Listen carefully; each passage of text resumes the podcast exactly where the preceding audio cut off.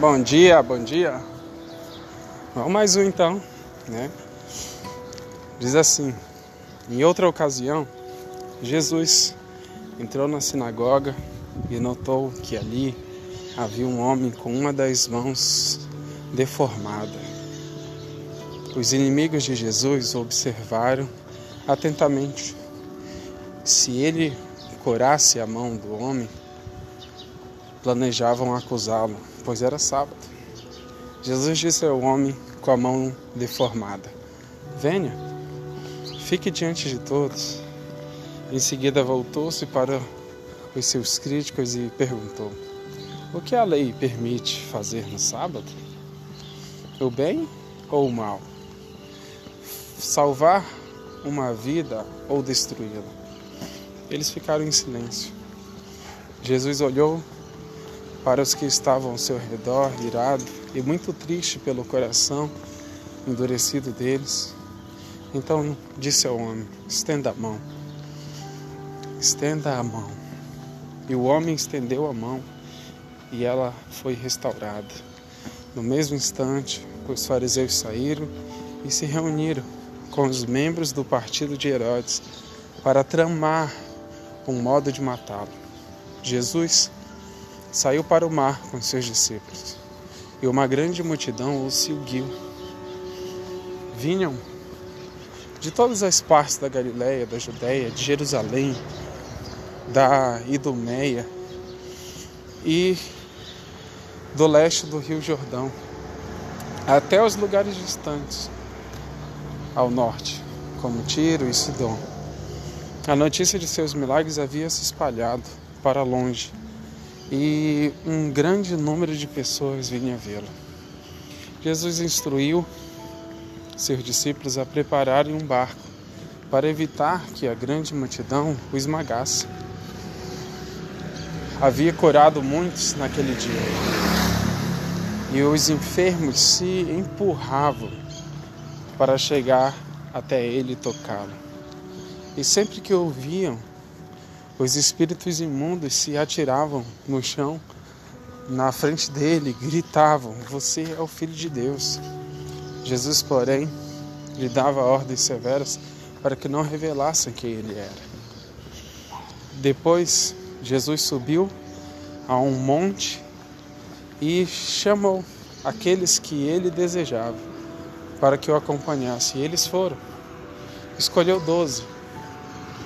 E os doze, e os apóstolos, e os chamou de apóstolo, perdão, escolheu, escolheu doze e os chamou de apóstolo, para que os seguissem e fossem enviados para anunciar a sua mensagem. Ele lhes deu autoridade para expulsar demônios. Estes foram os doze que ele escolheu: Simão, a quem ele chamou Pedro, Tiago e João, filhos de Zebedeu, os quais deu o nome de Boanerges, Boanerges, que significa filho, filhos do trovão, André, Felipe, Bartolomeu, Mateus, Tomé, Tiago, filho de Alfeu, Tadeu, Simão, o Cananeu, Judas Iscariotes, que depois o traiu. Certo dia, Jesus entrou numa casa e as multidões começaram a se juntar outra vez. Logo, ele e seus discípulos não tinham tempo nem para comer. Quando os familiares de Jesus souberam o que estava acontecendo, tentaram impedi-lo de continuar. Está fora de si, diziam. Então os mestres da lei, que tinham vindo de Jerusalém, disseram: está possuído por Beuzebu, príncipe dos demônios. É dele que recebe o poder para expulsar demônios. Jesus os chamou e respondeu com uma comparação: como é possível Satanás expulsar Satanás? Perguntou. Um reino dividido internamente será destruído. Da mesma forma, uma família dividida contra si, contra si mesma, se desintegrará. E se Satanás está dividido e luta contra si mesmo, não pode se manter de pé. Está acabado. Quem tem poder para entrar na casa de um homem forte e saquear seus bens? Somente alguém mais forte, alguém capaz de amarrá-lo e saquear sua casa. Eu lhes digo a verdade, todo pecado e toda blasfêmia podem ser perdoados. Mas quem blasfemar contra o Espírito Santo jamais será perdoado. Esse é um pecado com consequências eternas.